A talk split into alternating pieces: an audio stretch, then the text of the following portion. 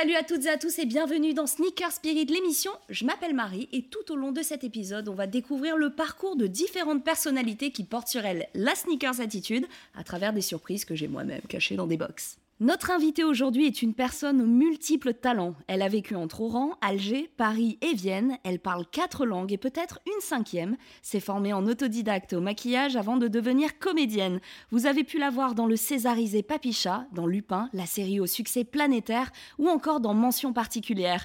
Elle nous réserve encore beaucoup de surprises à l'écran, qu'ils soient petits ou grands. Bonjour Chirine Boutella. Salut Marie. Ça me fait hyper plaisir de te recevoir. On a une star ici, hein. je sais pas si Oh les équipes techniques Pas encore, euh, le savent. Si, si. Très grande star. En tout cas, on est ravis de t'accueillir. Et comme je l'ai dit en introduction, il y a des choses qui sont cachées dans cette boîte. Je t'invite sans plus attendre à ouvrir la première. Direct Direct. Allez. Comme ça, tu découvres ce qu'il y a dedans et on va rebondir là-dessus. Ah, je sais ce que c'est. Toujours une réaction incroyable de nos invités. I know. J'espère que je l'ai pas. Alors, qu'est-ce que c'est? C'est une baguette magique. Ah oui Oui. Alors, on est, euh, on est chez Ollivander, là. Alors, je ça, c'est baguettes. celle de qui? Parce que là, ça va être la honte si, si je ne reconnais pas. Une fille, madame, je Hermione- sais tout. Non, Hermione Granger, si. C'est la je que Je baguette. l'avais pas. D'Hermione Granger. Ah bah super, de toute façon tu repars avec tout ce qui euh, se trouvera dans les boîtes aujourd'hui. Alors euh, rappelle-nous un petit peu euh, ce qu'évoque Harry Potter pour toi. Pourquoi une baguette? Pourquoi une baguette, je ne sais pas, mais c'est ma passion, Harry Potter, depuis que je suis gamine. Euh, j'ai un peu grandi, je crois. Je sais pas si on a le même âge avec les personnages, mais j'ai commencé à lire, j'avais peut-être 10, ouais, peut-être moins en fait. Relativement le même âge. Ouais. Et, euh, et on est passionnés, ma sœur et moi, de- d'Harry Potter. Et, euh, et je, je peux pas expliquer ce lien qui nous grandi unit. euh, en même temps que les personnages. en Ben, fait. je pense que oui. Ouais. Et, euh, et, et quand j'étais gamine, ben, j'espérais aussi à 11 ans avoir ma fameuse lettre. Ils Ah ont oui. du retard, mais je l'ai jamais. Mais Alors voilà. il n'est jamais trop dans ma tête. euh, Peut-être que dans cette émission tu vas recevoir ta lettre. Je suis Euh, contente, merci. Du coup, alors j'ai su que tu avais visité les studios à Oxford. Yes. En fait, j'ai eu- la chance de pouvoir aller. euh, en fait, c'était EF qui te propose des voyages euh, linguistiques pour aussi apprendre la langue. Donc, c'est sur différents, différentes périodes. Et, euh, et donc, j'étais allée à Oxford et euh, là-bas, il y a les studios euh, Harry Potter. Et c'était un moment magique, une journée mais fabuleuse. En fait, je sais pas si c'est les vrais décors. Mais Ça tu y as, ressemble. ça y ressemble énormément. Mais tu as par exemple la grande salle, tu sais, où il y a les grandes tables et avec les faux feux et, et- deux fois. C'est génial. Tu dis que tu es tombée euh, dedans, que tu es tombée dans le métier d'actrice. Tu as notamment, hein, parce qu'on va revenir sur, euh, sur ton parcours incroyable, tu as notamment joué dans Lupin. Qu'est-ce que tu peux nous dire euh, de Lupin sans trop spoiler les gens qui ont peut-être pas vu? Qu'est-ce que je peux vous dire? Bah, En vrai, il y a la bande-annonce qui est arrivée, donc c'est cool. Euh, bah, Lupin, il y aura beaucoup plus d'action. Euh, il y a beaucoup plus, c'est beaucoup plus tendu. Et, euh, et en fait, moi, la première partie, je trouve qu'on s'installait plus. Enfin, on, on nous faisait découvrir des personnages, on nous racontait une histoire, on nous expliquait qui était qui et qui faisait quoi. Et là, on est vachement, au- enfin, ça c'est bon quoi. On est au feu de la, au- en plein milieu et, et ça en jette et, euh, et c'est super parce que moi, j'ai vu les cinq épisodes euh, et c'est vraiment charmé. Même moi, j'étais là, waouh. Cinq épisodes, c'est lourd. beau, Ouais, c'est lourd. Alors c'était comment paquet, de, là. de bosser avec Omar Sy? Bah, ça, c'est The Question. C'est un milieu où on s'imagine plein de choses, où on, on- on imagine les gens, on imagine la vie des gens. Moi, j'en ai fait partie. Omar Sy, j'ai découvert à l'époque du SAV, j'étais très très jeune. Et Donc en tant que spectatrice et Mais fan. de ouf, mais je kiffais, je, je kiffais sa personne et, euh, et il dégageait déjà à l'époque, je trouve, quelque chose de bienveillant, de Mm. bon. Et, euh, et dans tous les films, on le revoit, et surtout essentiellement intouchable. Son euh, rire communicatif, Hyper humain, tout à fait. Et dans la vraie vie, bah, c'est pareil, en fait. Donc le, la- le, premier, le premier contact était très. euh, J'étais extrêmement intimidée, j'étais Ouais. extrêmement gênée parce qu'il a un vrai charisme, il a une vraie aura. Quand il débarque, bah, il occupe l'espace. en On fait. sent que c'est lui. On sent qu'il est là. Et, euh, et c'est assez intimidant, je trouvais. Et, euh, et d'ailleurs, pour la petite anecdote, euh, à un moment, il- on, faisait nos. C'était pour les essais caméra, donc c'est pour voir la lumière, tout ça. Et on était en terrasse pour voir avec la lumière naturelle. Et, euh, et à un moment, il faisait froid. Et donc, on rentre. Et, euh, et il me dit, ouais, ça va. je sais pas ce qu'il me dit, ouais, genre, moi, ça fait une demi-heure que je suis dedans, t'as pas 5 minutes, machin, je sais pas. J'étais là, non, mais regarde, j'ai froid. Et puis, je lui mets la main. Et là, je réalise que je viens de mettre ma main sur le visage d'Omar Sy. Et je me dis, what the fuck? Du coup, j'enlève ma main. Ouais, tu vois. Et je me dis, mais en fait, tu te prends pour qui? Et sais, je le regarde. Et lui, il est très cool, tu vois. Il réagit normal. Et je suis là, oh my god. Et genre, toute la soirée, j'étais là, mais, oh, mais quelle bouffonne tu bah, es. Mais pourquoi tu fais ça? Ouais, Je suis virée. Je suis virée. Ouais, il a dû se dire, mais c'est qui? Elle se prend pour qui? Pourquoi elle me touche? Machin. Et en fait, pas du tout. C'est juste moi qui m'imaginais ça. Et au final, sur le tournage, bah, c'est un, gars comme tout le monde, quoi. Ouais. C'est un gars hyper cool. Il mange avec toi à la cantine. Il est drôle. Il, enfin, il fait des blagues. il- Hyper pro, j'imagine. hyper pro, mais il apporte une vraie ambiance positive et il apporte un vrai truc cool et chill et, et où tout le monde est là pour kiffer ensemble et s'amuser et rigoler, même quand c'est euh, stress, même quand c'est sous pression et tout. Y a... Et ça, je trouve ça hyper agréable, des gens comme ça. Tu travailles avec eux, il y a, il y a un vrai plus humain qui t'apporte, tu vois. Qu'est-ce qui a changé ta vie de tous les jours sur les réseaux, notamment depuis Lupin? Parce que j'imagine quand même que ça, ça a dû euh, Après, c'est un peu un, process. En vrai, ça n'a pas été en, en déclic comme ça. J'avais fait un projet avant qui s'appelait euh, Papicha. Et c'est plutôt ça, je pense, qui a vraiment tout changé. Euh, J'étais à l'époque en Algérie quand on l'a tourné. Et, euh, et donc après, on, enfin, je sais pas si eux s'y attendaient, mais en tout cas, moi, pas du tout, à ce succès médiatique, tu vois. Euh, enfin, en tout cas, au niveau du milieu, c'est un truc de ouf. Le, le retour critique qu'on a eu, Ouais. c'est waouh. Et, euh, et en fait, tout c'est vachement bien goupillé parce que c'est à ce moment-là que j'avais décidé de partir et que j'avais envie de plus dans ma vie. Je m'étais dit, bah, la France, ça peut m'ouvrir plus de portes. Donc j'étais partie et Papicha est sorti. Et donc euh, il y a eu un, super retour, un super écho. On a fait beaucoup de festivals. Ouais. Ça m'a permis de rencontrer plein de gens de ce milieu-là. Nommé dans plein de catégories, euh, vraiment Ouais. encensé par la critique. Ah mais vraiment, c'est jusqu'à aujourd'hui, je me dis c'est c'est quand même fou d'avoir vécu ça. Et grâce à ça, j'ai pu du coup enchaîner avec un avec un, un agent et donc le casting de Lupin. Et c'est comme ça que tu vois tout se fait Ouais. et, et finalement ça s'enchaîne. Donc c'est au fur et à mesure, c'est évolutif. Après sur les réseaux sociaux et ma vie au quotidien, je t'avoue que ça n'a pas changé grand chose. Ah ouais? Ouais. Je galère à trouver un appart. euh, Enfin, tu vois, c'est la vie normale. La dernière personne justement qui t'a fait cet effet, euh, Ah, ok, c'est qui? Je vais aller checker sur Instagram, c'était qui Celui dont je check quand même pas mal le profil, faut le dire, c'est euh, Michel euh, Mor- Mor- Mor- Moronnet, Moron, là, tu sais, celui qui a fait 300, euh, 356 jours. J'ai pas honte de le dire que j'ai regardé ce truc. Sur Netflix, tu sais, espèce de film Euh, érotique. euh, Et lui, tu vois, c'est un mec, par exemple, des fois, parce que du coup, on se compare beaucoup, mais c'est ça, en fait, c'est son personnage, après, c'est son rôle qui fait que c'est the, the bad boy, tu vois, le mec le hyper mal, musclé, tout le, ouais, tout le Ah temps ouais, à- ouais. à- à poil. Bon, on dirait une pub pour un parfum. Complètement. tout le long le du film. truc, tout, c'est ça.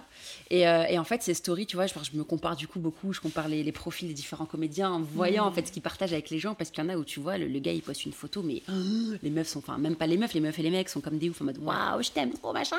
Moi, je poste un truc, tu vois, euh, ouais, putain, t'as une tache sur ton truc, je suis là, les gars, mais ouais, laissez-moi un peu procurer en vous un truc de- de- d'admiration. C'est pas le cas du tout. Et ce mec-là, il poste que des stories où il fait un air un peu mystérieux, mi-endormi. Ouais, alors ça, j'ai découvert, ça s'appelait Fuckboy Face. C'est un- C'est une tendance, là, tu Avec vas voir, et sur les réseaux, mais je, découvre des, bouche. mais je découvre des, des, des comptes. Ça plaît, hein, Et il fait ça comme ça, il a un truc avec ses sourcils tout le temps, il fait là, et puis il fait des petits rires tout seul, tu sais pas. ça, donc Mais j'adore. Non, mais j'aime trop Écoute, on va passer à la deuxième boîte. Yes Cette grande boîte, énorme de la taille d'un d'un bagage cabine, contient autre chose. Et tu vas voir, on va l'ouvrir plusieurs fois tout au long de cet épisode. Qu'est-ce que... Il y a eu un moment de... Qu'est-ce que c'est? Ouais, qu'est-ce que c'est? Oh, vous êtes trop forts, les gars, oh my god Ah oui, et puis pas Oh, n'importe lesquels. Oui, hein. mon dieu, c'est des mochi matcha. La maison du mochi, Oh my god. Mais vous êtes trop forts. une adresse qui fait des dingueries, on va pas se mentir. Alors, qu'est-ce que le mochi? En quelques mots pour toi J'aime trop, je sais pas, mais c'est tellement bon ce truc. Je sais même pas où je l'ai découvert ni quand je l'ai découvert, mais euh, c'est devenu ma passion et j'aime trop, trop, trop, trop, trop ça. Et c'est dur d'en trouver des bons à Paris, mais eux, c'est une valeur sûre que j'ai découvert à. Dubaï à l'époque. Ouais. Ah oui, carrément. Ouais. C'était quoi? C'était mon premier mochi? Parce qu'au début, franchement, tu te dis que la texture est quand même très bizarre. C'est un truc un peu. euh, Alors c'est un, un gâteau de riz, hein, très... pour ceux qui euh, connaissent. voilà, ouais, mais compact. la texture est un peu. euh, je sais même pas comment on dit. C'est poudreux, on dirait. non, euh, tu sais, et c'est léger. la pâte. Ouais. La pâte, elle est un peu. Enfin, il y, a- il y a- Un peu il y élastique. en a qui aiment. Voilà, c'est un peu chelou. euh, Ouais. Mais c'est si bon. Mais ça fond en même temps. Ah ouais, c'est trop bon. Ah, je suis Faut bien mâcher. Il y a 10 personnes qui meurent euh, chaque année au Japon. euh, Étouffées. étouffées par des mochis, c'est Ah, un vrai trop. chiffre. hein, Je me suis avec le sucre, mais j'aime trop. Mais euh, alors pourquoi matcha en particulier? Ça aussi, je sais même pas où j'ai découvert. Franchement, je découvre des trucs, je sais pas où. Bah, le matcha, j'ai découvert ça. Pff, Franchement, je sais pas. Mais j'ai bu une boisson matcha et je me Ouais. suis dit, mais en fait, c'est trop bon. Et puis j'ai regardé sur internet et j'ai vu tous les bienfaits. euh, que c'était l'équivalent euh, en énergie de, du café, je crois, ou en tout cas de la caféine, que euh, ça reboostait l'organisme, que ça avait des trucs de détox, je crois aussi. Ouais. Et donc voilà, et donc j'en prends beaucoup, en, surtout avec du lait ou des trucs comme ça. Maintenant, j'en fais dans des pancakes, Ouais. c'est très bon. Quels sont les meilleurs souvenirs culinaires que tu as eu dans chaque ville où tu as vécu? Alors, j'ai vécu en Autriche, à Vienne, parce Ouais. que euh, c'est assez étonnant, euh, mais je suis aussi autrichienne par ma maman. Qui, Beau ouais, ouais, c'est assez cool. Euh, et du coup, j'ai vécu à Vienne. Et alors, en Autriche, ils ont, euh, ils ont un plat qui s'appelle le goulash, Ouais. qui est aussi un, un- un plat avec de la sauce, de la viande, des beaux morceaux de bœuf, avec une sauce assez épaisse, qui euh, se mange avec ce qu'on appelle des knödel. En fait, c'est une espèce de... Enfin, tu peux manger avec des pâtes, de la patate et tout, mais ça, en fait, c'est une espèce de... Comment on expliquer Une boule de pain mélangée avec plein de trucs. Ok. Et, euh, et ça fait un truc assez... bah, une pâte, quoi, en fait. Ok. Et quand ça absorbe la sauce et le tout, incroyable. Et ça aussi, il faut manger par contre dans des trucs un peu. Tu vois, je salive de ouf. Moi, je crois que ça s'entend. Mais je crois que Euh, dans là, des, euh, faut pas avoir mangé la veille Non, et faut ouais. pas prévoir un couscous le soir. Ouais, j'avoue que c'est un peu costaud, mais franchement, c'est tellement bon. Et en France, là, mon objectif, c'est d'essayer de découvrir euh, les restaurants euh, de mes chefs préférés de Top Chef. Tu vois, et il y en a pas, pas mal. La dernière fois, j'étais allée pour un tournage à Toulouse. J'avais essayé de- d'aller manger euh, chez Saran. Et sauf que chez Saran, c'est deux mois, euh, il faut c'est deux mois d'attente pour avoir une table, donc j'étais assez déçue. Un petit DM Instagram. Ça Je suis pas comme ça, je suis pas comme ça. Dans quelle ville as-tu appris à faire le cri du corbeau? Qu'est-ce qu'est-ce donc? Moi, je fais le cri du corbeau. Apparemment. Ah oui, tu peut-être. fais le cri du corbeau et est-ce que tu peux nous faire une démo? Les gars, c'est quoi ça? Je sais même plus si je saurais le faire. C'est un corbeau euh, après le vaccin, ça. Mais euh, joli Mais corbeau. vous avez sorti ça? Je te dis, on a des équipes. Waouh, euh, je sais même plus. vraiment. Mais euh, je me... en fait, c'est souvent avec ma sœur où on se retrouve à faire des trucs bizarres quand on croise des trucs bizarres et qui nous marquent sur le coup. Donc je sais même plus. Peut-être en Angleterre, j'imagine. Je sais pas. Est-ce que on peut avoir droit la prochaine fois à une story sur ton compte Instagram où tu fais le cri du corbeau Et avec un air un peu mystérieux? Grave. Et je vous tag. fuckboy. Allez.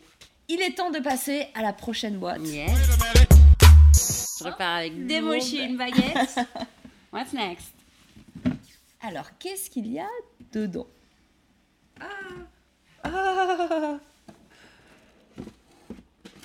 Vous avez choisi que des passions dans ma vie. Je crois que c'est Oh, une yes. boîte de chaussures. On les embrasse. Attends.